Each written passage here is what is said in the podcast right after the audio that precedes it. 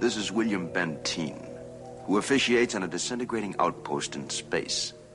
The people are a remnant society who left the Earth looking for a millennium. A place without war, without jeopardy, without fear. And what they found was a lonely, barren place whose only industry was survival. And this is what they've done for three decades survive.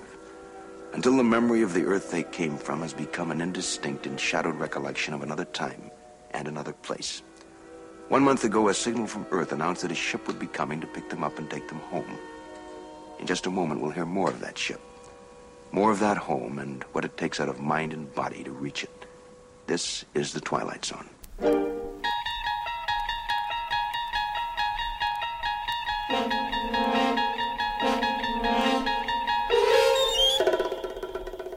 Strefa Mroku to podcast o legendarnym serialu telewizyjnym. To relacja ze wszystkich odcinków oryginalnej serii prowadzonej przez Roda Serlinga. Omawiamy szeroki kontekst i wpływ, jaki wywarł ten serial na cały gatunek fantastyki, horroru i właściwie na całą kulturę.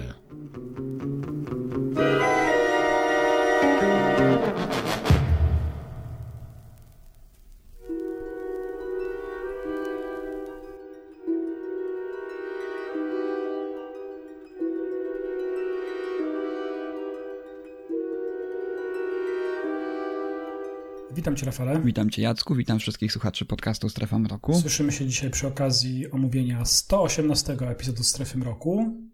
To tak w kolejności to wygląda, a 16 epizod jest to czwartego sezonu pod tytułem On Tuesday We'll Leave for Home. Tak jest oryginalny tytuł tego um, odcinka. 16 epizod czwartego sezonu. Reżyserem tego epizodu jest Bas Kalik, autorem scenariusza Rod Serling i już tylko powiem jeszcze na koniec, że to jest trzeci od końca epizod tego sezonu, więc oprócz tego epizodu zostały nam dwa epizody do końca czwartego sezonu Strefy Mroku. Przypominamy, to jest przedostatni sezon Strefy Mroku, jaki omawiamy tutaj. Więcej nie było i więcej nie będzie, przynajmniej mm -hmm. epizodów tej oryginalnej serii. Nic nie znaleziono po drodze. Zbliżamy się ku końcowi. Jeszcze, jeszcze nas trochę czeka epizodów, 30 parę, ale, ale tak tylko chciałem podkreślić. No i cóż, dzisiaj będziemy mieli opowieść fantastyczną, science fiction, który ma miejsce, no przynajmniej część tej historii rozgrywa się w 1991 roku. Tak wskazuje pewien napis.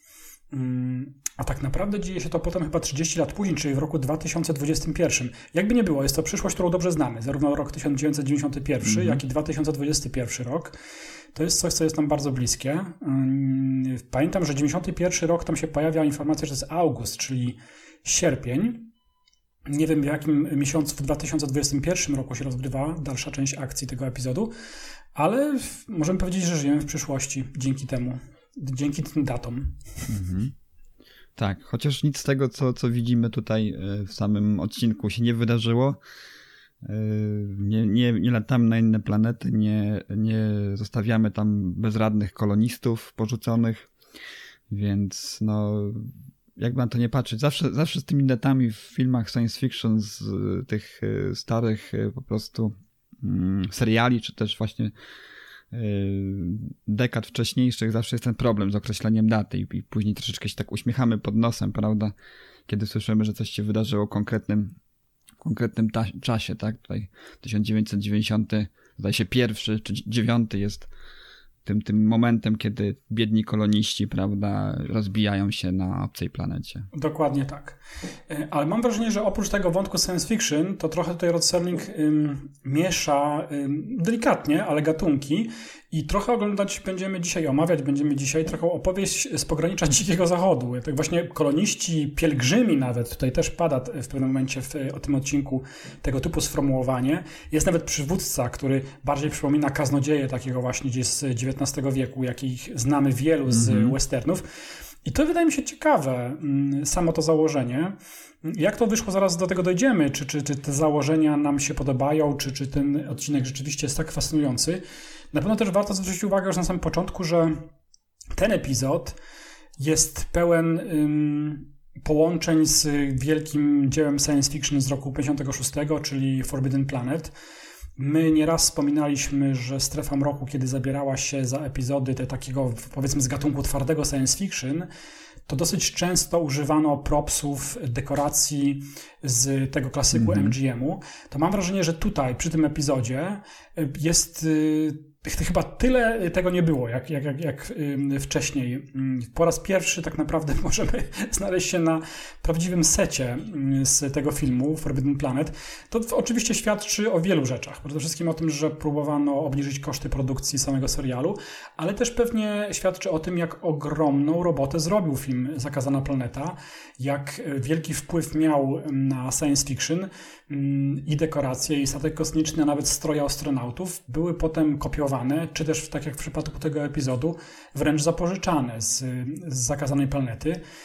Swoją drogą to jest dosyć też śmieszne i ciekawe chyba z naszego punktu widzenia, że oto oglądamy historię science fiction, gdzie te latające, klasyczne, klasyczne, nie wiem czy tak można powiedzieć, ale latające spotki z klasycznej literatury science fiction tutaj nie są przedstawiane zarówno w Zakazanej Planecie, jak i w naszym dzisiejszym epizodzie jako pojazdy kosmitów, ale jak najbardziej jako pojazdy przyszłych astronautów. To taka jest koncepcja tutaj y, którą chyba trzeba od razu podkreślić, że to nie kosmici latają w latających spotkach, tylko latają astronauci, co oznacza pewnie w tej opowieści, że, że odwiedzający nas kosmici to my z przyszłości, być może, tak? Taki jest y, zamysł twórców, żeby już skopiować te mm, statki, które, które są tak interpretowane, że to nie tylko mogą być kosmici, ale my, my sami z przyszłości.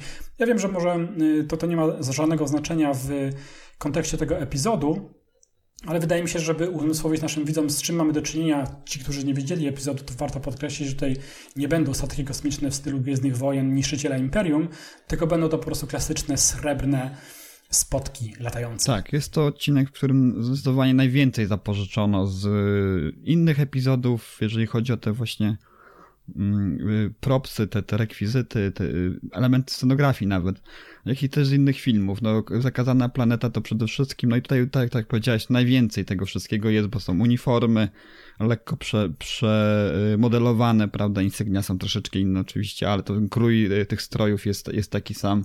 E, jest oczywiście statki kultowe już, można powiedzieć, e, które widzowie Zakazanej Planety pamiętają.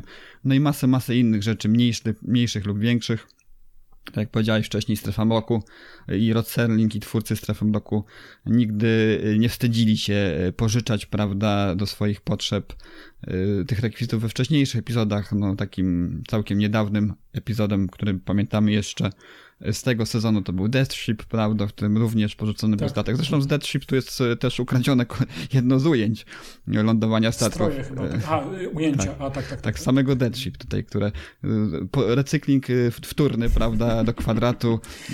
Strefa mroku zjara swój ogon. Tak, ukradzio, ukradziono, na szczęście, na szczęście nie jest to w warstwie scenariusza, ale to do tego później przejdziemy. Natomiast ukradziono ujęcie, prawda, które wcześniej ukradziono, prawda, jeszcze z zakazanej planety, także robi się tutaj takie wtórne no wcześniej mieliśmy mniejsze lub większe przebitki w innych sezonach, prawda, które, które też były zakazane. Ale tutaj jeszcze co, co ciekawe, nie po raz pierwszy pojawia się też y, wykorzystanie rekwizytu z y, wehikułu czasu, prawda, tego klasycznego z 1960 roku, bo jaskinia jest, w której tutaj przebywają rozbitkowie międzyplanetarni, jaskinia również wykorzystuje elementy scenografii z The Time Machine, więc mamy po raz, po raz kolejny jeszcze zapożyczenie z innego klasyka, prawda? Więc dużo, dużo zapożyczeń jest.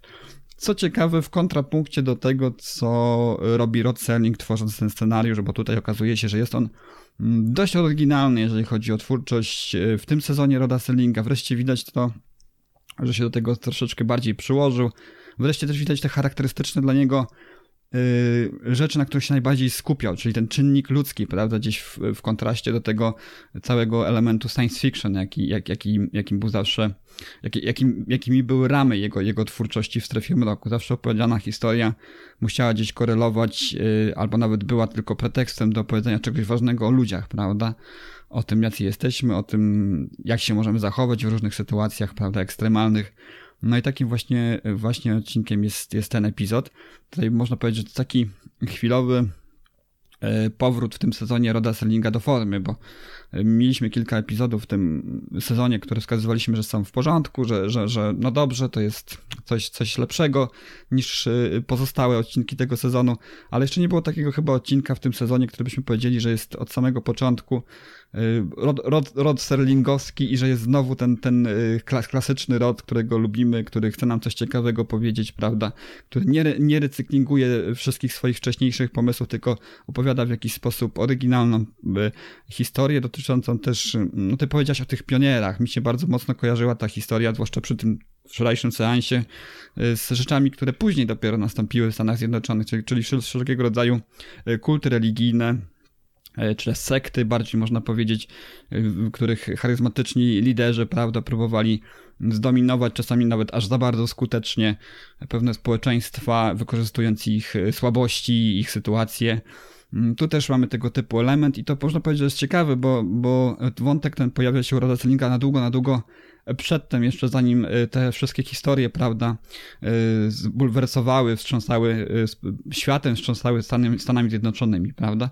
Więc to jest też takie pełne spojrzenie na coś, coś nowego, co się być może wtedy już rodziło w Stanach Zjednoczonych, coś, co być może gdzieś Rod Serling słyszał, coś zaobserwował, jeszcze nie tak y, z pierwszych stron gazet, jeszcze nie to, co pokazywała w telewizji, a co mogła pokazać oficjalnie wtedy telewizja, ale już pewien sygnał tutaj był, że Rocelnik próbuje powiedzieć coś ciekawego o kulcie jednostki takiej, która może w każdej sytuacji, w, każdym, w każdej epoce, prawda, e, próbować przejąć władzę lub po prostu zdominować jakąś społeczność. Mhm. To rzeczywiście, ja też miałem takie wrażenie, Rafale, bo my już znamy dobre Serlinga, że ujawnia się taka cecha jego pisarstwa, bardzo sceptyczne spojrzenie w ogóle na kondycję człowieka. Jemu się to częściej e, zdarza niż innym scenarzystom tutaj współpracujących na stałe z strefą mroku. I ja też tutaj to widziałem. I to zarówno w tym, na tym poziomie ocenienia jednostki, jakim jest bohater, którego zaraz poznamy, kapitan William e, Benton, jak i mm, nas jako gatunku, bo tam też y, dosyć sceptycznie mówi się o tym, jak Ziemia wygląda. Jest tam pewne ukrywane kłamstwo, które potem y, wychodzi. No, możemy powiedzieć wprost, mamy XXI y, wiek. Z perspektywy premiery tego epizodu to nie jest pozbawione sensu, ja się zgadzam z Tobą. Pamiętajmy, że ten epizod został nadany w 1963 roku, dokładnie w maju, 2 maja 1963 roku. Czyli Rod Serling ocenia przyszłe 7 y, dekad, prawda? Tak, tak można y, policzyć, albo 6 na pewno, jak, jak dobrze liczę. W związku z tym y, to się nic nie zmieniło, jeśli chodzi o postrzeganie nas jako, jako ludzi. Ciągle jesteśmy skłonni do tego, żeby wiele rzeczy potrafić zniszczyć i skrzanić. Tam jest ciągle rozmowa o wojnie. Jeden z bohaterów przybywający na planetę opowiada o tym, że no wiesz, konflikt mały tu, konflikt mały tam. Tak jakby się rzeczywiście słuchało mm, jakiegoś, nie wiem, reportera New Yorkera, który właśnie wrócił z Wietnamu, prawda? Mówiąc o tym, że no, tutaj jest spokój, McDonald's, a wojna trwa w Wietnamie. Wcześniej była Korea, później będzie Afganistan. I, i mm, z tej perspektywy wydaje mi się, oczywiście nam dzisiaj jeszcze łatwiej na to spojrzeć. Jest to fajny epizod pokazujący, że Rod Serling y, zawsze chciał, y, mówiąc y, o, o, o, jakimś temacie, poruszyć coś jeszcze dodatkowo. To mi się bardzo też podoba tutaj. Możemy dużo mówić i to jest może mniej lub bardziej takie naiwne, że oto pokazujemy do kondycję człowieka i tak dalej, i tak dalej, ale jednak to sprytnie to zostaje przedstawione. Kult jednostki jak najbardziej też się tutaj pojawia i dosyć odważnie, na pewno też Rafale zwrócić uwagę, uwagę na to, ja też to podkreśliłem przed chwilą, jest tutaj również ten kult jednostki połączony z y, uwielbieniem religijnym. Jest tutaj bardzo dużo odniesień do religii, w tym wypadku chrześcijańskiej. I jak na telewizję e, lat 60., gdzie mm, wokół szalały mniej lub bardziej otwarte konflikty społeczne w Stanach Zjednoczonych, uważam, że jest to dosyć e, odważny również e, głos Serlinga w serialu, czy też w epizodzie science fiction. I to jest, uważam, bardzo fajne. Zresztą ja że oglądając ten epizod myślałem o tym, jak wiele się zmieniło, nawet w kategoriach Forbidden Planet. Tutaj mamy do czynienia y, właśnie z ludźmi, którzy od 30 lat żyją na planecie. Kiedyś astronauci, teraz po prostu osadnicy. I oni przymierając głodem, próbując zmagać się z dniem powszednim, nie są zdobywcami, nie są, nie uwielbiają jakby celu swojej misji, bo tego celu tak naprawdę tam chyba nie ma. Chodzi w gruncie rzeczy o przeżycie. Jak bardzo to się różni chociażby z filmem y, Zakazana Planeta, gdzie ci astronauci, pomimo różnych przeszkód w trakcie fabuły, zmagają się z przedziwnym konstruktorem, takim władcą planety, potem z potworem, który pojawia się nie wiadomo skąd. Oni dają radę, mówiąc wprost. Pozostają niemalże spiżowi do samego końca wszyscy. Natomiast Tutaj widzimy inny obraz science fiction i wydaje mi się, że to jest dosyć ciekawe zwrócić również uwagę na podstawie nawet tego epizodu, jak bardzo zmieniła się rozrywka no bo jak, jak, to, jak tu inaczej to określić? Science fiction w latach 50., 60. uważany był za gatunek bardzo popularny, a więc rozrywkowy. Myślałem też oglądając ten epizod o y, literaturze, czym była literatura science fiction w latach 50. i w latach 60. tego typu. Przyszło do głowy oczywiście Kroniki Marsjańskie Raya Bradburego, gdzie również mamy do czynienia z takim bardzo pesymistycznym spojrzeniem na nas jako na ludzi, naszą kondycję i tym, jak się zachowujemy.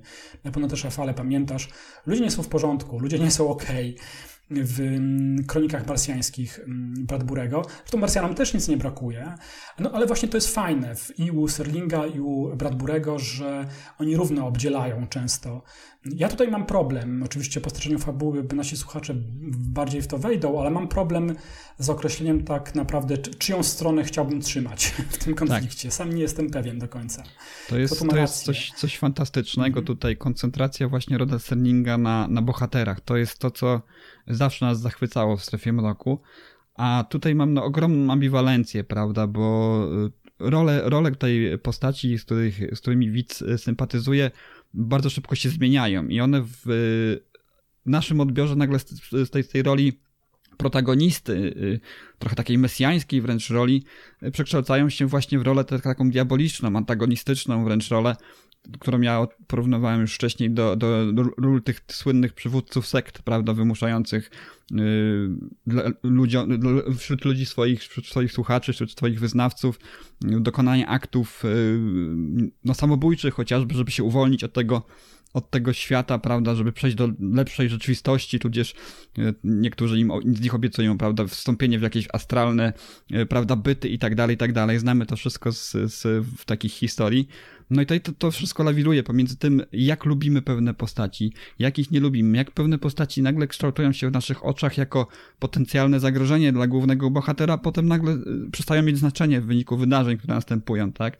Więc to jest ten perfekcyjny powiedziałbym, y, skrypt Roda Sellinga y, no już teraz mogę powiedzieć, że z całą pewnością jest to najlepszy, który tutaj popełnił w, w, czwartej, yy, w czwartym sezonie, który no my się już chyba trochę nawet cieszymy, że się kończy ten czwarty sezon, bo on był tak z grubsza, z grubsza rzecz ujmując męczący. Mieliśmy kilka odcinków, które wskazywaliśmy, że, że były świetne, natomiast no brakowało nam takiego właśnie mocnego uderzenia, mocnego akcentu, jakim właśnie jest On Thursday We Live for Home i, i, I, bardzo się cieszę, że się w końcu udało, że, że gdzieś Selling żyjący już masą innych spraw w tym okresie, prawda, wykładami na Antioch College chociażby, prawda, które były bardzo, bardzo odległe od y, miejsca, w którym wówczas stworzono strefę mroku, już o tym wspominaliśmy wcześniej, co bardzo uniemożliwiało mu skoncentrowanie się na strefie mroku. Te ciągłe właśnie też utarczki z, z producentem nowym, prawda, z Hirschmanem, to też w jakiś sposób wpływało na jakość tych skryptów, na to, co pokazywane było w strefie mroku. No a wreszcie mam taki, taki y, odcinek, na który no myślę, że w tym 63 e, roku wszyscy widzowie oglądający właśnie Strefę Mroku e, czwarty sezon czekali na to, na to coś, co Serling znowu pokaże się jako twórca no, dobrego, znakomitego dramatu, oczywiście w tym razem ubranego w, e, w szaty science fiction, prawda? Więc to jest coś, co jest naprawdę ciekawe tutaj, coś, co obok oczywiście samej historii, obok, obok oczywiście tego, w jaki sposób została zrealizowana, stanowi o tym, co było wielkie w Strefie Mroku. We thought we could find another place like Earth, but with different beauties, Jojo. And then we found this place. We thought we could escape war. We thought we could. Well, we thought that we could build an even better place. And it took us 30 years to find out that we'd left our home a billion miles away. To be only visitors here, transients because you can't put down roots in this ground. But it was too late. So we spent 30 years watching a clock and a calendar. Mm, zgadzam się. Przejdźmy szybko do streszczenia fabuły. Już troszeczkę nakreśliliśmy ją. To może jeszcze powiedzmy o tych bohaterach. Kapitan William e, Benton jest przywódcą, liderem ludzi, którzy wylądowali kiedyś na planecie. od razu dowiadujemy się, że statek kosmiczny, którym przylecieli się rozbił, więc oni nie mogą tej planety opuścić. Żyje im się źle, y, racjonują wodę. Tutaj warte podkreślenia jest, że ta planeta posiada tlen, grawitację. Pewnie zbliżona jest do ziemskiej grawitacji, bo nie widzimy tu żadnych innych efektów, y, jakie nie znamy z Ziemi. Natomiast istotną informacją jest to, i to dostajemy ją na samym początku, że na tej planecie nie ma y, nocy, są dwa słońca. Nie jest tam dotłumaczone, czy ta planeta ma, nie ma rotacji, pewnie ma, może te słońca, one chociaż na niebie są koło siebie. Mm, nie zagłębiając się w to, musimy uznać za pewnik, to jest planeta niezwykle męcząca dla Homo sapiens. Nie mogą praktycznie odpoczywać oni. Jest bardzo gorąco, mm, żyją w drążonych jaskiniach używają jakiegoś podstawowego sprzętu, jak na przykład radar, ale mm, widzimy ich właśnie mm, prawie jak takich osadników XIX-wiecznych, brudnych, obdartych, w mm, uniformach, które już swoje zes y, się, y, zestarzały, są chorzy, poddani właśnie stresowi, nie wiedzie im się dobrze. William y, Benton jest natomiast osobą charyzmatyczną i robi wszystko, żeby być nadal liderem, żeby móc y, dalej tą swoją małą osadę prowadzić, no właśnie, ku lepszemu jutro, jutr, jutr, ku lepszej przyszłości, powiedzmy tak. Y, zależy im na tym, żeby wrócić y, na Ziemię. Będzie to tylko możliwe wtedy, kiedy wyląduje inny statek kosmiczny. I to warte też podkreślenia, bo mówiliśmy o tych datach. Oni wylądowali w roku 1991, my ich poznajemy w roku 2021, minęło 30 lat. I właśnie 30 lat tam oni żyją. Część pewnie ludzi umarła, część się urodziła. Mm, trochę ta kolonia się powiększyła. To mnie akurat z punktu widzenia logicznego trochę dziwi, bo ich tam było 150, a potem było chyba 187 osób. No przy tym braku ym, pożywienia i w ogóle w złych warunkach, ja rozumiem, na czym polega prokreacja i, w, i że, że to jest też rzecz naturalna zupełnie w naszym gatunku i każdym. Natomiast troszeczkę się zdziwiłem, że, że tam wiesz, po wylądowaniu nie jest ich jednak mniej niż, a jest ich więcej. No ale to też nie ma większego znaczenia. Później jest odpytywany Benton, ile jest y, tych ludzi, ale nie przynosi to żadnych y, złych konsekwencji. No i cóż, y, Sytuacja jest zła, ale widzimy też, że Benton, mnie, mnie, tak przynajmniej się kojarzy, właśnie z takim religijnym, nawiedzonym trochę człowiekiem. On pojawia się, jak na przykład ktoś umiera jako, jako taki ksiądz, jako pastor, ma w ręku Biblię, jest w stanie y, złożyć y, modlitwę, mm, ale też takim uniesionym głosem, stając naprzeciwko swojej gromadki, y, prawie że na wzgórzu, prawda, jak taki nawiedzony właśnie Mesjasz, on mówi do nich, przemawia do nich, niejako nakazując im powtarzanie za nim słów. Mm, czekamy na statek, on przybędzie, tam między innymi takie padają y, zdania i wszyscy mają powtarzać za y, Bentonem. No, to jest trochę dziwne. Ja na początku też sobie myślałem, że no w takich ekstremalnych sytuacjach być może taki rygor, taki rodzaj takiej właśnie jakiejś duchowej opieki tego Bentona jest y, potrzebny. Mm, a jest tam źle, no bo w pewnym momencie widzimy właśnie w trakcie takiego jednego z kazań, czy też pogaduszek takich dydaktycznych, następuje nieoczekiwanie deszcz meteorytów, takich drobnych części jakiejś, jakiejś komety, które spadają na ludzi.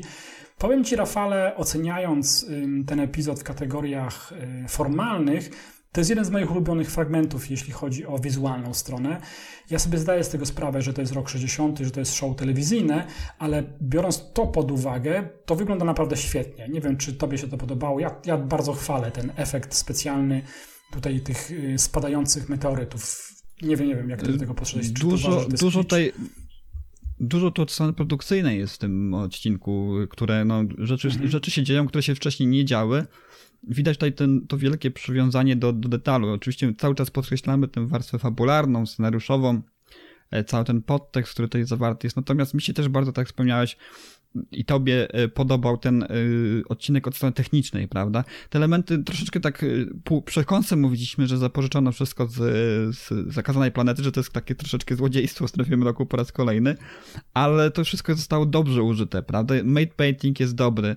Ja tam nawet na, na, na tych zdjęciach, prawda, widziałem tego made paintingu wykorzystane te elementy, które kiedyś wchodziły we fragmenty czołówki strefy mroku. Tak to przynajmniej, tak, przynajmniej tak mi się wydawało, że, to, że, tak to, są te, że to są te głazy, prawda, gdzieś tam w tle. W każdym razie, no dużo, tutaj się, dużo się tutaj przyłożono od strony technicznej.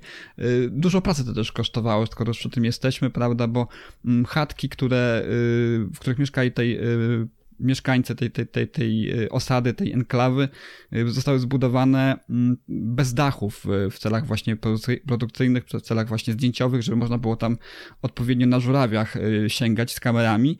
Natomiast no, później pewne sceny z finału, o których tutaj powiemy, kiedy, kiedy ekran się oddala, kiedy mamy szerszą perspektywę, no musiano ponownie dorobić te, te, te dachy, prawda, żeby było widać, że to jednak są chatki, a nie, a nie, nie set zdjęciowy. Y, dużo jest tutaj naprawdę fajnych rzeczy. Oczywiście ja tutaj troszeczkę się śmiałem jeszcze przed nagraniem, że, że meteory, meteoryty nie spadają z chmur trochę, mm, bo tak to wygląda, jakby to był deszcz, który gdzieś tam z bardzo niskiej wysokości spada, nie gdzieś powiedzmy z atmosfery. Mm, widzieliśmy już takie ujęcia w nowszych filmach, jak, jak to powinno generalnie wyglądać, jak powinien wyglądać upadek meteorytu, czy nawet takich właśnie deszczu kamieni z kosmosu no to trochę wygląda, kąt podania troszeczkę nie jest naturalny, no ale nie wymagamy tego, prawda? Y, nie, będziemy tego tutaj się e, nadto czepiać y, w filmie, w odcinku, w którym y, w rolę naszych bohaterskich, prawda, zdobywców kosmosu grają postaci znane wcześniej z filmu science fiction, a, a po, po uchodźców ma przylecieć UFO, tak na dobrą sprawę, więc nie będziemy tutaj się nie będziemy w te detale wchodzić, natomiast tak, mi się bardzo to wszystko podobało, jest to, jest to fajny efekt. Czuć tę grozę, prawda? Czuć tę grozę tego, co się dzieje y, wśród tej enklawy, tego, tego popłochu, tego strachu, um, uratowania się przed życiem. To wszystko odnosi zamierzony efekt, a i tak jak wspomnieliśmy, no jest to jednak serial y, przy jakimś tam powiedzmy, mimo tego, że, że, że on, odniósł sukces, że, że y, wartość produkcyjna była duża, to jednak serial, który też miał w jakiś sposób ograniczony budżet i musiał go umiejętnie wykorzystać. Dokładnie. Przypomniała mi się jeszcze jedna scena a propos tego, tego y, motywu kaznodziei.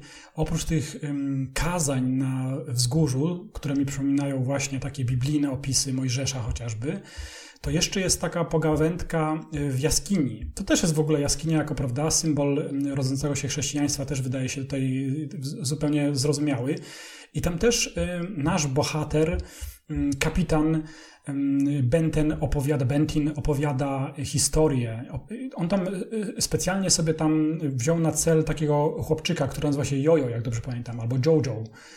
I opowiada jemu, jak wyglądała Ziemia. Bo to Jojo, warto podkreślić, urodził się już na tej planecie, którą oni zamieszkali. Należy do tego pokolenia, które nigdy nie widziało swojej rodzimej planety, z której pochodzi Homo sapiens. No i właśnie e, Bentin opowiada mu, opowiada mu jak e, wspaniała jest Ziemia. Przede wszystkim jest zielona, jest y, noc. Tłumaczy, co to jest noc. Że wtedy jest y, ciemno, że wtedy jest y, oddech od tego żaru, że jest czas na odpoczynek, na sen. To są rzeczy, które mi, jakoś tam przypominały i dodatkowo jeszcze planetę małp. Wiesz, jakieś takie rozliczanie się z pewnym światem i przeszłością, który być może nigdy nie wróci, i to wszystko się odbywa w takim bardzo mhm. prymitywnym e, otoczeniu, właśnie w jaskini. Ten wątek mniej lub bardziej, wiesz, jakby pojawia się w cyklu Planety Małp, którą zresztą też omówiliśmy przecież dla naszych Tutaj też war, warto wspomnieć, że, że, że główny aktor y, który tutaj wciela w postać y, kapitana Bendina, również jest y, postacią y, z planety Małp. James Whitmore wcielał się w jedną z tych małpek zgromadzenia, z której się troszeczkę śmieliśmy, kiedy omawialiśmy, że jest to ten słynny mem już w tej chwili, że jedna tak. małpka zakrywa oczy, druga uszy, a trzecia usta, prawda? Więc on był tym, tym środkowym tak, właśnie też, chyba, który zakrywa mówisz, oczy. Ja też sobie pozwolę, ja bardzo lubię tego aktora. James Whitmore mm. znany jest z tego, że w 1954 roku zagrał w klasyku science fiction, który walczy o prymat z Godzillą jako jeden z pierwszych wysokobudżetowych produkcji o potworach. Mm. Mówię o filmie Them, czyli One, gdzie James Whitmore grał dzielnego jak dobrze pamiętam, żołnierza albo policjanta, który walczy z, używając karabinu maszynowego z ogromnymi mrówkami, mutantami. Ale też James Whitmore, znany jest z tego może bardziej y, w takim mainstreamie dla naszych słuchaczy, zagrał on przepiękną rolę w filmie Skazani na Shawshank. Gra tam dziadziusia, który jest więźniem, który opiekuje się, jak dobrze pamiętam, biblioteką. Zostaje w końcu zwolniony. No nie jest to wielki spoiler, dlatego mówię, że to jest wzruszające i smutne. On popełnia na wolności samobójstwo, nie mogąc y, żyć na wolności, bo jego całym życiem było więzienie. To jest również James Whitmore. Warto, warto o tym pamiętać. Niestety aktor już nieżyjący, dożył sędziwego wieku 87 lat. Tutaj natomiast jest jeszcze pełen werwy. No i właśnie gra on kapitana Williama Bentona. No i cóż dalej się dzieje w tej naszej opowieści? Zdarza się prawie, że cud, idąc, wiesz, tym ekumenicznym tonem, jaki dzisiaj gdzieś mi wlazł pod głowę, nagle rzeczywiście pojawia się statek kosmiczny. Jest to jeden ze statków kosmicznych wysłany z Ziemi na poszukiwanie właśnie mm, no, tej załogi, która tyle lat tu spędziła. Oni lądują, jest ogromna radość. To też jest świetna scena, kiedy lądują kosmici, pół kosmici, no ląduje kosmiczny statek astronautów i oni się obejmują wszyscy. Jest taki rodzaj naprawdę euforii. I wtedy jest nawiązanie do tego e, tytułu naszego epizodu. Oni mają 30 chyba 6 godzin, mają 3 dni, prawda? Jakieś takie niecałe 3, 3 dni na to, żeby się spakować, zabrać najważniejsze rzeczy, bo będą odlatywać. Kapitan, który mm, dowodzi tą wyprawą ratunkową, uspokaja Bentona, że jest miejsce dla wszystkich, nawet jeśli jest ponad trochę tych kolonistów, takich nazwijmy, pielgrzymów i że wszyscy się zmieszczą, tylko trzeba rzeczywiście wybrać jakieś tam um, najważniejsze rzeczy, żeby, żeby, żeby nie, prze, nie przeciążyć tego statku kosmicznego. No i oni spokojnie jakby zajmują się pakowaniem, można powiedzieć. Dodatkowo jeszcze załoga przywozi oczywiście ze sobą rzeczy, których nawet ci koloniści nie mogli znać. Mam tu na myśli najnowsze osiągnięcia medycyny. To jest bardzo fajny fragment kiedy, kiedy oni naklejają plastry, y, różnego rodzaju opatrunki, które nie tylko y, pomagają, jak my znamy to, nie wiem, zaleczyć ranę, czy też, nie wiem, antyseptycznie się zachować, ale niejako tworzą nową skórę. Tam pada takie zdanie, że kobieta miała na twarzy rodzaj jakiejś niegojącej się rany i ten plaster y, dany właśnie przez załogę nowo przybyłą powoduje, że ta skóra staje się jak nowa. Jej y, partner znowu ma problem z, chyba ze złamaną albo wybitą, wybitym barkiem, czy też ręką bardziej i dostaje też rodzaj takiego srebrnego jakiegoś, jak to nazwać, takiej obręczy, która powoduje, że ta noga się, e, pół noga, co ja dzisiaj mam z głupoty jakieś, że ta ręka się zrasta. No i e, to oczywiście wzbudza ogromny entuzjazm wśród kolonistów, ale na pewno też, Rafale, już na tym etapie zwracałeś uwagę, nie za bardzo podoba się Bentonowi. No i cóż, trzeba to odbierać to jako mm, taką, taką, taki lęk Bentona przed utratą wpływów na tą grupę. Benton momentalnie przestaje być przywódcą, staje się tylko jednym z, no może kapitanem, ale jednak wszyscy koloniści przyciągani są do tych nowo przybyłych, którzy traktowani są, zresztą Benton też to później mówi, jak Mesjasze. Kolejny religijny wkręt się pojawia. I Bentonowi się to nie podoba. Nie podoba mu się to, że traci wpływy, ale on to tłumaczy też kapitanowi tego statku, że dla niego ci koloniści są jak dzieci. I to jest trochę chore. Nie wiem, Rafale, jak ty to odbierałeś, ale on mówi, że oni są jak dzieci, trzeba się dziećmi opiekować i on yy, boi się, że powrót na Ziemię spowoduje dla nich ogromny stres i on chce w efekcie, czy też yy, w końcowej rozgrywce, chce im yy, tego oszczędzić Mówiąc wprost, Benton nie chce, żeby ludzie wracali na Ziemię. Mówi, że albo czeka ich tutaj na tej planecie śmierć, albo ogromna trauma, psychoza, lęki, cokolwiek się wydarzy, czyli problemy wielkie psychiczne, kiedy oni pojawią się na Ziemi, bo Ziemia wcale nie jest taka, jak Benton opisywał. I to on sam sobie zaczyna przeczyć. Nie jest tak zielona, nie jest tak przepiękna, jest pełna konfliktów właśnie rodzących się, y, dramatów. No, człowiek jest człowiekiem, nawet w XXI wieku. Kapitan wymusza na Bentonie, żeby pozostawił jednak e, wybór kolonistom, pielgrzymom. Oni wszyscy wybierają e, powrót na Ziemię. Nie chcą mieszkać na tej niegościnnej planecie. Jedyną osobą, która nie chce lecieć, no możemy się domyśleć, jest Benton. On uważa, że powinien zostać na tej planecie. E, I no właśnie, zostać, bo widzimy to na samym końcu. Ja trochę przyspieszam, zaraz Rafale też Ci oddam głos i będziesz mógł jeszcze zwrócić uwagę na rzeczy, które może ominąłem. Na pewno ominąłem, bo trochę przyspieszyłem. Ale Benton, kiedy, kiedy wszyscy opuszczają tą planetę mm, bezpiecznie w tym statku kosmicznym, Benton zachowuje się jak stuprocentowy szaleniec. Otóż on przemawia do pustej przestrzeni tak jakby miał przed sobą swoich kolonistów, nawet wywołuje tego wcześniej wspomnianego przeze mnie Jojo czy Jojo i mówi do niego, jak zdarta płyta, jak katarynka, mówi cały czas to samo, znaczy to samo, y, ta opowieść się w ogóle nie zmienia. Jest cały czas tą opowieścią prze, taką idealistyczną, taką, taką idyllę, y, rozpościera takie, takie dziwne fantazje na temat tego życia na Ziemi. Natomiast kiedy słyszy, bo on to robi w momencie, kiedy koloniści wsiadają do statku kosmicznego, w jaskini jest, kiedy słyszy to, że statek kosmiczny odlatuje, wybiega i krzyczy: Weźcie mnie, ja też chcę polecieć z wami. Natomiast oczywiście jest już za późno, ten statek nie może wrócić i Benton zostaje sam na planecie. Jest, jak powiedział na końcu w narracji końcowej, yy, Serling, i to znów nawiązanie do yy, religii, jest Bogiem, prawda? Bogiem czego? Mm, nicości, można powiedzieć, pustki. Mm -hmm. Population One tak kończy, prawda? Że jest, jest y, Bogiem, jednym Bogiem, gdzie populacja jest jeden.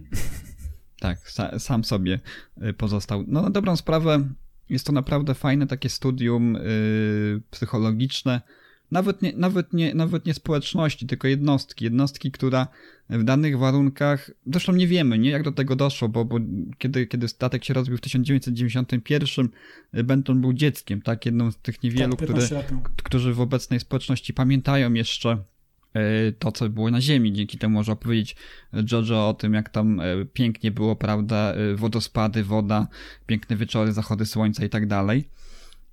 Natomiast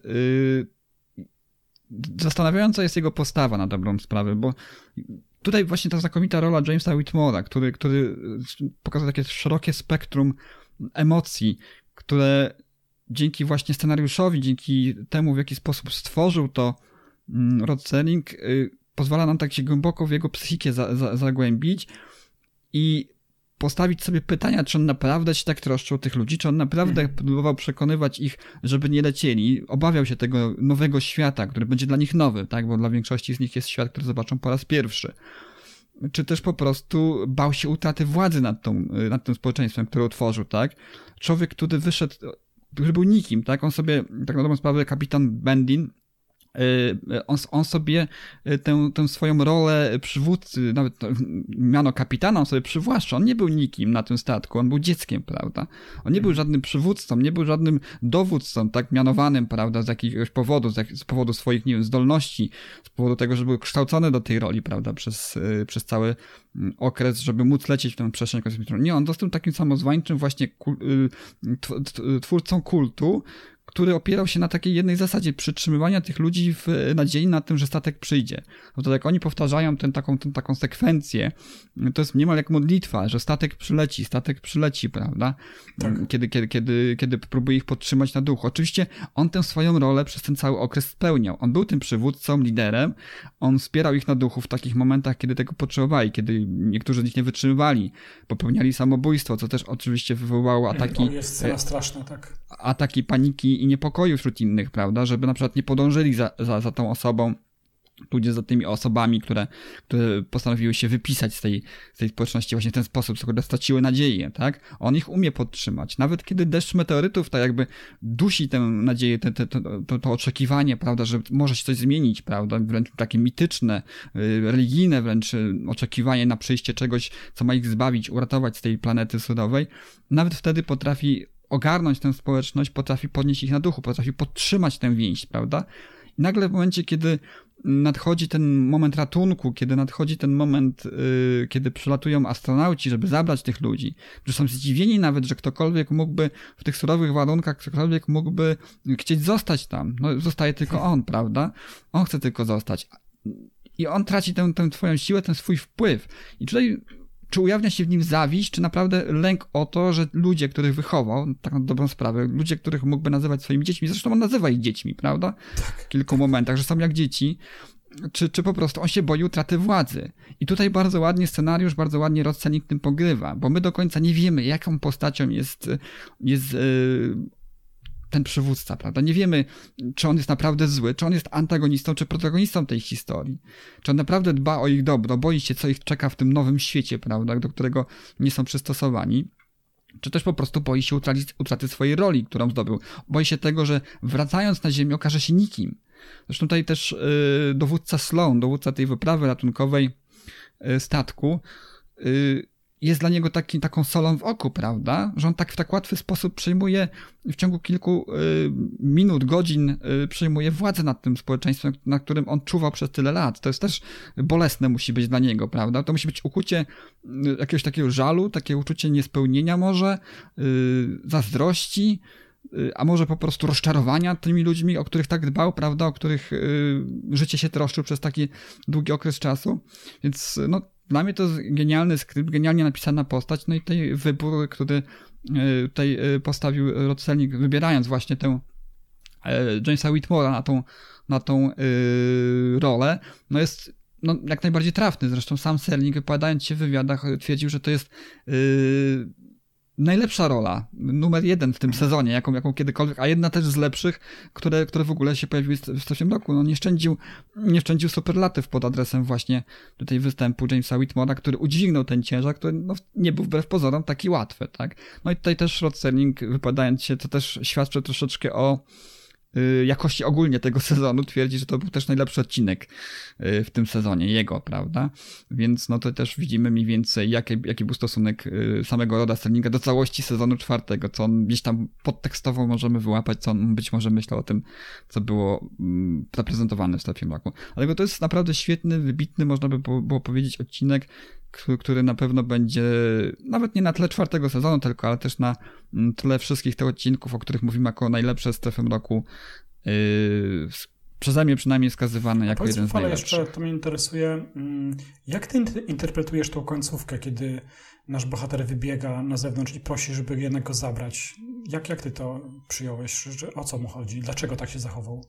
Że jednak chce wracać w końcu, W końcu taki, powiedziałbym, że to jakiś triumf rozumu w tym, w tym mhm. całym szaleństwie, który, który tutaj tak reprezentował sobą yy, Mendind, prawda? To jest, to, jest, to jest właśnie to, co go, go dotknęło, że wreszcie zrozumiał, że będąc sam tutaj jest również, będzie jeszcze bardziej nikim niż tam, yy, kiedy wróci na ziemię, kiedy, kiedy no, moim zdaniem niepotrzebnie się martwi, bo na pewno jakiś yy, część splendoru by na niego spłynęła. Na pewno wydaje mi się, że ci ludzie by mu tego nie zapomnieli od razu, prawda? Prawdopodobnie też czekałoby go przywitanie na ziemi, masa, prawda, uwagi. Jeżeli, jeżeli tylko o to chodziło, oczywiście, jeżeli tylko chodziło o to, że że on y, czułby się niepotrzebny, że czułby się porzucony, y, zdradzony nawet przez swoich ludzi, to wydaje mi się, że po powrocie na Ziemi wystarczająco dużo czekałoby go splendoru, prawda? Więc być może troszeczkę niepotrzebnie się martwił. I tutaj znowu wchodzimy w strefę tej drugiej interpretacji, że on tak naprawdę martwił się o ludzi, tak? Co z nimi będzie tam na Ziemi. Wówczas to by było, moim zdaniem, dużo, dużo łatwiej wytłumaczalne niż to, że oczekiwał jakiegoś tam powiedzmy nibu chwały za to, co, za to, co, co uczynił. Mnie jest bardzo ciężko rzeczywiście mm, zinterpretować to końcowe mm. zachowanie naszego kapitana, kapitana samozwańczego, tak jak też podkreślałeś. Nie wiem, co o tym myśleć. Być może jest tak, jak mówisz, że to jest jakiś y, nagły przypły, przebłysk zdrowego rozsądku, chwilowy być może, bo mm, no to, co wcześniej widzieliśmy, to co też opisałem w tej jaskini, kiedy on sam mówi do pustej przestrzeni, do powietrza, tak jakby traktował nieistniejących wokół siebie tych 180 paru osób jak, jako faktycznie stojących koło niego, no jest, jest bliskie naprawdę takiemu szaleństwu kompletnemu, prawda? Bo wcześniej mogliśmy zauważyć, że on jest charyzmatyczny, że być może jest surowy, ale z drugiej strony również dla nich bardzo nadopiekuńczy dla tych kolonistów, no to jednak ta końcówka w jaskini z nim, to jak on się chowa przed tymi um, astronautami, którzy przybyli po, po, po kolonistów, to jest dosyć ciekawe, że jest też taki fragment, zanim w ogóle oni jeszcze wszyscy wylecą, już są wszyscy koloniści na statku kosmicznym, jeszcze wracają ci astronauci i chodzą po jaskini, nawołując kapitana, y, żeby jednak y, się ujawnił, wyszedł do nich, a on jak takie dziecko gdzieś tam się chowa w jednej z dziur i kiedy oni dają za wygraną mm, i nie ma w tym żadnej agresji, nie ma w tym żadnej złośliwości w tym, co oni robią. Ja widzę dużo jednak zdrowego rozsądku i empatii, kiedy oni mówią błagamy cię, nie? Zastanów się, my tu już nigdy nie wrócimy. Wyjdź do nas, jest miejsce, lecisz z nami dają za wygraną. Y, zresztą też jest mowa o tym, co, co pewnie wiąże się z tym, co się często pojawia w scenariuszach Sterlinga, że jest bardzo krótkie te okienko, prawda? Że, że ta planeta również jest częścią jakiegoś układu właśnie dwóch słońc i ona się porusza, no i trzeba się zabrać w jakimś momencie właściwym, bo potem może się okazać, że trzeba bardzo długo czekać na kolejną taką sposobność, kiedy planety się układają w ten sposób, że ta grawitacja może im pomóc opuścić ten układ dwóch słońc, więc oni też nie mogą wiecznie czekać. Mm, no i kiedy wychodzą z jaskini, on po prostu tak, wiesz, wy, wy, wystawia tą głowę i wygląda trochę jak taki troglodyta, i, i potem widzimy coś jeszcze gorszego. I w związku z tym mm, zastanawiam się, jak interpretować tą końcówkę, i pewnie jest tak, jak ty też uważasz. Może jest to przebłysk dobrego rozsądku. Y, oczywiście jak najbardziej za późno. Mm, to już się nie odwróci i nasz bohater, Benten, zostaje z niczym. Zostaje sam, zostaje na, tym, na tej planecie i my wiemy, wiemy na pewno w 100%, prawda, że on umrze. Nie ma tutaj nadziei. Tak się kończy ten epizod. No, no, nie wiem, czy, czy jest, przynajmniej w, w, realiach takich, jakich ten rozgrywa się ten y, scenariusz serlingowski, tutaj nie ma nadziei na ratunek dla niego. Y, jest źle i on będzie musiał tam zostać na tej planecie. I za późno, za późno, za późno jakby no, wyraził tą chęć jednak zabrania się z resztą grupy. Mm, no i tyle. I, I, I, wydaje mi się, że możemy też jeszcze chwilę przejść do tej naszej interpretacji, to o czym mówiliśmy na samym początku, to też wspomniałeś o tym, jak dalece ten bohater i, i ta konstrukcja tego bohatera wykracza poza science fiction, a wiele mówi o tym, co działo się wtedy. Y, wiem chyba, do czego chcesz nawiązać, y, do wielkiego kryzysu pewnych wartości i autorytetów i budzenie się y, koszmarnych przywódców również. Za chwilę, może nie za chwilę, za mniej, mniej niż dekadę mm, Stanami Zjednoczonymi zacznie rządzić Nixon, uważany, no, mówię tutaj w głębokim nawiasie, bo jest inny prezydent, który również zasługuje na to miano, ale Nixon do tej pory był uznawany za najgorszego prezydenta Stanów Zjednoczonych w historii. Tak, jest, jest tego cała masa późniejszych wydarzeń, do których tutaj no, w jakiś sposób antycypuje Serling je, chociaż no, on na pewno jeszcze wtedy nie nawiązuje, ale już oczywiście pewne sytuacje rzeczywistości jawiły się, prawda, przed nim i to jest taka właśnie historia, która w jakiś sposób nawiązuje, ale też ona jest bardzo taka uniwersalna, jeżeli chodzi o, o ten kult jednostki, kult przywódców, E, próba takiego troszeczkę e, zinterpretowania albo też być może ukazania e, tej wielowymiarowości tego typu postaci, prawda? Czyli skąd się biorą, dlaczego się biorą, w jakich momentach się pojawiają, prawda? Co znaczą dla, dla takiej społeczności, jak siebie postrzegają w oczach tej społeczności, jak myślą o tej społeczności, tak tutaj jeszcze raz powtórzę ten, ten, ten, ten y, element, kiedy on mówi o nich jak dzieci, że, że bez jego opieki, y, bez jego wsparcia, przywództwa y, będą jak dzieci, prawda? To, to nie do końca jest prawdą. Wiadomo, w nowych warunkach, zdecydowanie lepszych warunkach niż, niż oferuje ta planeta, na pewno by sobie doskonale poradzili. Także dla nich to by było dobrodziejstwo. Zresztą jest znowu kolejny element, o, którym troszeczkę zapomniałem, czyli moment, w którym Bentin chce zniszczyć statek, Robi to nieporadnie, on tam bierze, bierze jakąś rurę czy kawałek kija o, tak, i próbuje zni- tak. i, wali w ten statek. Oczywiście no, tak, z rekwizytem z zakazanej planety być może mu się to udało, no ale w, w realiach tego, tego, tej fabuły no to jest jednak statek kosmiczny wykonany z, z rzeczy, których nie jest tak łatwo zniszczyć, ale to pokazuje jego determinację i też troszeczkę też dookreśla tę postać, że jednak no jeżeli chciał zniszczyć ten statek, czy tak na dobrą sprawę zależało mu na dobrze tych ludzi, czy tylko na samym sobie, żeby nadal sprawować nad nimi kontrolę, prawda, żeby uniemożliwić im powrót do warunków, których y, mógłby się okazać dla nich niepotrzebny, prawda, których mógłby ich utracić. No jest, jest tu naprawdę dużo warstw, do których można się odnieść, mm. prawda? Tych, tych tak, zakresów wielkiej polityki, z tej takiej właśnie y, y, analizy osobowości, tak, prawda? Bo w jakimś stopniu też Bentley jest dla nich ojcem, prawda? Tak. Też wiemy o rodzicach, którzy są toksyczni, którzy nie potrafią, mimo tego, że krzywdzą w ten sposób swoje dzieci, hmm. nie potrafią wypuścić ich spod swojej kontroli, ponieważ uważają, że świat na zewnątrz, rzeczywistość świata na zewnątrz może je skrzywdzić, zniszczyć, prawda? To, co zbudowali w ramach rodziny.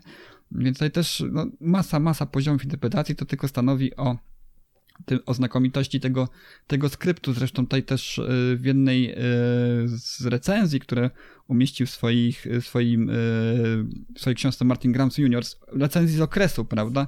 Jedna, jedna z osób napisała wprost, list pojawia się właśnie tam zacytowany, że, że ten odcinek to jest według tej y, osoby, widza Anno Domini 1963, że jest to jeden z najwspanialszych momentów w historii telewizji. No i, i można się tu w jakimś zakresie z tym, z tym zgodzić, że jednak jest to coś, co naprawdę stanowiło o sile tego mm, dramatopisarstwo właśnie, jakim, jakim się cechował Rod Serling. Także jeżeli się przyłożył w tym, w tym sezonie, już wiem doskonale, że nie mógł się przyłożyć z różnych względów i się nie przekładał, tak jak, tak jak zwykle to bywało, ale jeżeli się przyłożył, to nadal, yy, nadal pokazywał wielkość swojego talentu. Tak, to prawda. Ja jeszcze chciałem raz podkreślić to, że ten epizod również z punktu widzenia gatunku, jaki reprezentuje science fiction, jest niezwykły i jak bardzo różni się od tego, co ja bardzo lubię i kocham, nieodzajemnioną miłością od razu powiem, czyli science fiction lat 50., gdzie te mm, niezwykle sztampowe jest myślenie o zdobywaniu kosmosu, gdzie zawsze amerykańscy astronauci są zdobywcami, są pionierami nieskazi nieskazitelnymi, są ze spiżu, to zawsze oni mają rację, oni y, wręcz nie są ich mundury nawet pobrudzone przy jakimś awaryjnym lądowaniu. I zawsze wszystko się y, udaje, giną tylko łotrzy i potwory, to tutaj rzeczywiście mamy nowy obraz, bardzo pesymistyczny i to wiele mówi o tym, jak telewizja, a rozszerzając to jak kino, jak, jak wiele przeszło, jak wiele się zmieniło. Wpływ na to bez wątpienia miało to wszystko, co się wydarzyło w międzyczasie. Od momentu, kiedy Kennedy ogłosił program kosmiczny i ludzie patrzyli w niebo z nadzieją, że to Ameryka będzie supermocarstwem kosmicznym zdobywającym najpierw Księżyc, potem Mars aż do momentu, kiedy sam Kennedy został w brutalny sposób zamordowany. E, rozlała się mm, po świecie mm, z wielką mocą y, i natężeniem zimna wojna, która przejawiała się tym, że mamy najbardziej krwawą wojnę w historii nowożytnej Stanów Zjednoczonych, czyli Wietnam i eskalowanie przemocy, chociażby jeszcze za życia Kennedy'ego na Kubie, to musiało bez wątpienia wpływać na to, że również popkultura się zmieniła i utraciła to swoje dziewictwo, tą nieskazitelność y, i, i to się przełożyło na tego typu scenariusze. Śmiem twierdzić, y, że już zostawiając y, to, że to jest scenariusz Serlinga, ktokolwiek by go popełnił, to nic takiego byśmy nie zobaczyli chociażby w 55, w 56, 58 jeszcze roku roku. To jest niemożliwe. Zadziałałaby tutaj odgórna jakaś samokontrola studia filmowego, tudzież stacji telewizyjnej czy radiowej i tego typu program, tego typu scenariusz zostałby odrzucony z tego względu, że wtedy potrzebowano nadziei w latach 50. i tą nadzieję dawał im między innymi właśnie wcześniej Eisenhower, a później prezydent, a później prezydent Kennedy, ale to wszystko się skończyło z hukiem, wybuchem w Wietnamie i e, strzałami, które padły w Dallas e, w 1963 roku. Mm, to czuć tutaj. Tutaj Kennedy żyje, ja sobie zdaję z tego sprawę, że też wykraczam profetycznie trochę te kilka miesięcy do przodu, ale wojna w Wietnamie już trwała i ona jeszcze będzie mocniejsza. I bez wątpienia Serling, który, tak jak też powiedzieliśmy nie, niejednokrotnie, był bacznym obserwatorem, co się dzieje, sam przeżył wojnę, wiedział, czym to się skończy, może skończyć. I najpewniej bał się tego, co, co, co się działo wokół. Chmury się zbierały nad y, światem, nad Stanami Zjednoczonymi. To już jest pewnie po, no, trzeba sprawdzić, ale maj 63 to już jest pewnie po kryzysie kubańskim. A po drugiej stronie mamy Chruszczowa, który jest niezwykle buńczuczny i wojowniczy, więc oni się po prostu bali wtedy, że wojna nuklearna może wybuchnąć, a ludzie, nawet ci u sterów, nie do końca są tacy ok, nie są tacy właśnie mm, super dobrzy. I to chyba wszystko też widać w tym scenariuszu, jako oczywiście tło, nawet nie jako tło. Jest tu rodzaj e, tego, tego pomroku, który, który moim zdaniem tutaj dużo też e, mówi o tym, w jakich czasach ten epizod był tworzony i to uważam, że jest super. To nie jest najważniejsza rzecz bynajmniej, ale w kategoriach y, badania tego zjawiska, a my się tym przecież też zajmujemy tutaj, dobrze jest spojrzeć na ten epizod właśnie przez pryzmat tego y, nowe, nowej dekady lat 60. To jest zupełnie coś innego, co mieliśmy chociażby w pierwszym epizodzie Where's Everybody. Tam też był astronauta, on też był zagubiony, ale pamiętasz, Rafale, jednak ludzie, którzy się nim zajmowali, mam na myśli jego liderów, jego dowódców byli bardzo sztywni, bardzo byli nakręceni, mówili tylko prawdę i całą prawdę. Natomiast tutaj no, ci autorytety, te autorytety no, się rozjeżdżają. Tak jak sam też powiedziałeś, główny bohater, któremu najpierw ym, jednak sprzyjamy, potem zaczynamy się go bać, a na końcu przestajemy go rozumieć, no to dużo świadczy o, o klasie tego scenariusza, o złożoności tego scenariusza i o tym, jak y, też sam Serling zmienił się pod y, wpływem tak. lat. Tak, tak, dokładnie tak jest. No i na pewno ten odcinek. Yy... Dlatego tak ważne to jest, wydaje mi się. No, przejdzie do historii. Ja na pewno, ja na pewno to już, już się zastanawiam, czy, czy go na, nie umieszczę na, na, pierwszej, na pierwszym miejscu mojej listy. Ogląda, ogląda się go wspaniale. Yy, znowu, mm. podobał nam się niesamowity świat y, Horacego Forda. Tam były pewne elementy, które też były interesujące. I też stwierdziliśmy że ten format yy, wcale nie przeszkadza tych, tych 40 minut, tak jak to bywało już w przypadku niektórych odcinków tego sezonu. I tu podobnie. Tu na rozegranie właśnie tego wszystkiego, co, co chciał Serling pokazać w tym odcinku, no to 40, 40 minut było wymagane. Bo tu się tak yy, sytuacja zmienia, prawda? Tak, taką bohater przychodzi przemianę, że bardzo trudno byłoby to pokazać w ciągu tych yy, niespełna 20 minut, jakie były y, przeznaczone na czas emisji właśnie poprzednich odcinków, y, poprzednich sezonów. Więc tutaj też to wszystko jest jak najbardziej, jak najbardziej uzasadnione. No jedyny, jedyny taki mankament, tutaj mała taka rysa na, na wartości produkcyjnej tego, tego yy, odcinka jest to, że w pewnym momencie pojawia się yy, mikrofon na, na, na, na, na planie, co się bardzo, bardzo rzadko się w strefie mroku zdarzało, żeby, żebyśmy widzieli tego typu wpadki techniczne. Jest to jedna z nielicznych wpadek w historii tego serialu, która zapisała się i dzisiaj jest no, widoczna wyraźnie w jednej ze tak, scen. Tak, prawda, ale to jest, to jest y, szczegół, który być może możemy tutaj darować twórcom y, strefy mm -hmm. mroku. Mm. No i chyba tyle tych naszych zachwytów. Ja cieszę się bardzo mm -hmm. na kolejny epizod, z tego względu, że pojawi się no, dawno, dawno niewidziana gwiazda kina niemego. Czy ja dobrze pamiętam? Tak mi się wydaje, że, że Gladys Cooper się pojawia, prawda? Tak, Gladys Cooper, mm -hmm. którą też znamy już z epizodów Strefy Mroku, ale przede wszystkim jest to gwiazda kina mm -hmm. niemego. Początków kina y, amerykańskiego. Będzie to epizod pod tytułem Passage on the Lady Y, który wyreżyserował Lemon Johnson, a scenariusz napisał Charles Beaumont. Taki, taki mamy duet tym razem. Lemon Johnson jest reżyserem, a Charles Beaumont jest autorem scenariusza.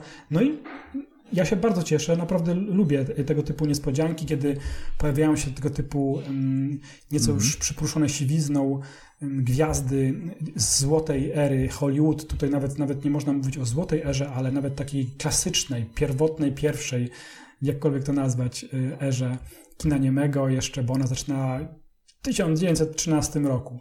Tutaj już jest oczywiście staruszką, ale super będzie można ją y, zobaczyć. Ja naprawdę super się cieszę, że, że znowu powraca y, Gladys Cooper. Tak, też bardzo fajny odcinek. No, powiedziałbym, że ta końcówka tego sezonu troszeczkę przyniosła lepsze lepsze epizody. No, ostatni odcinek będzie komedią znowu, więc tutaj od razu już sygnalizujemy, że, że to być może nie do końca będzie jakby potwierdzeniem tej teorii, że, że finał przyniósł lepsze odcinki, ale, ale Passage on the Lady Anne jest naprawdę bardzo fajnym odcinkiem y, do y, ekranizacją w zasadzie opowiadania Charlesa Beaumonta, bo nie wiem jak to wyglądało w warstwie scenariusza, czy to już on sam adaptował, bo już mówiliśmy o tym, że, że w tym okresie przeżywał poważne problemy, no ale o tym wszystkim już w kolejnym, w kolejnym odcinku Super. naszego podcastu.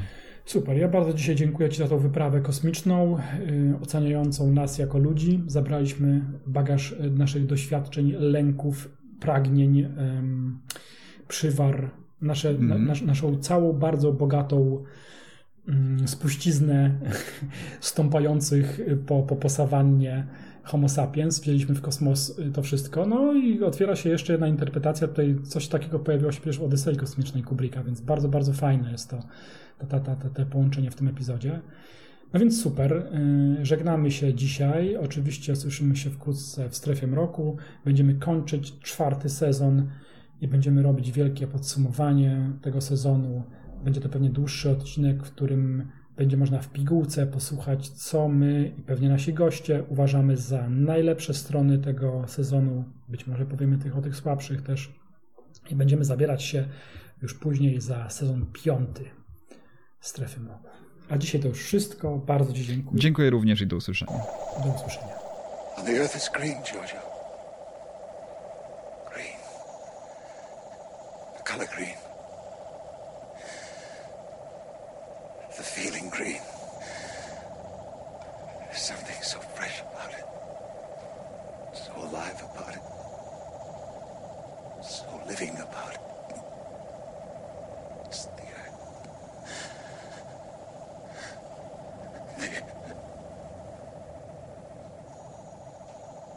Don't leave me here!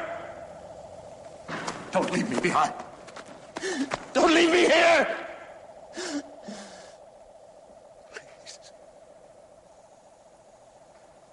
Please, I. I want to go home.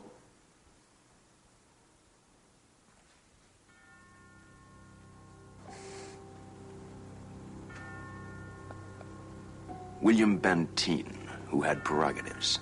He could lead, he could direct, dictate, judge, legislate. It became a habit, then a pattern, and finally a necessity. William Benteen, once a god, now a population of one.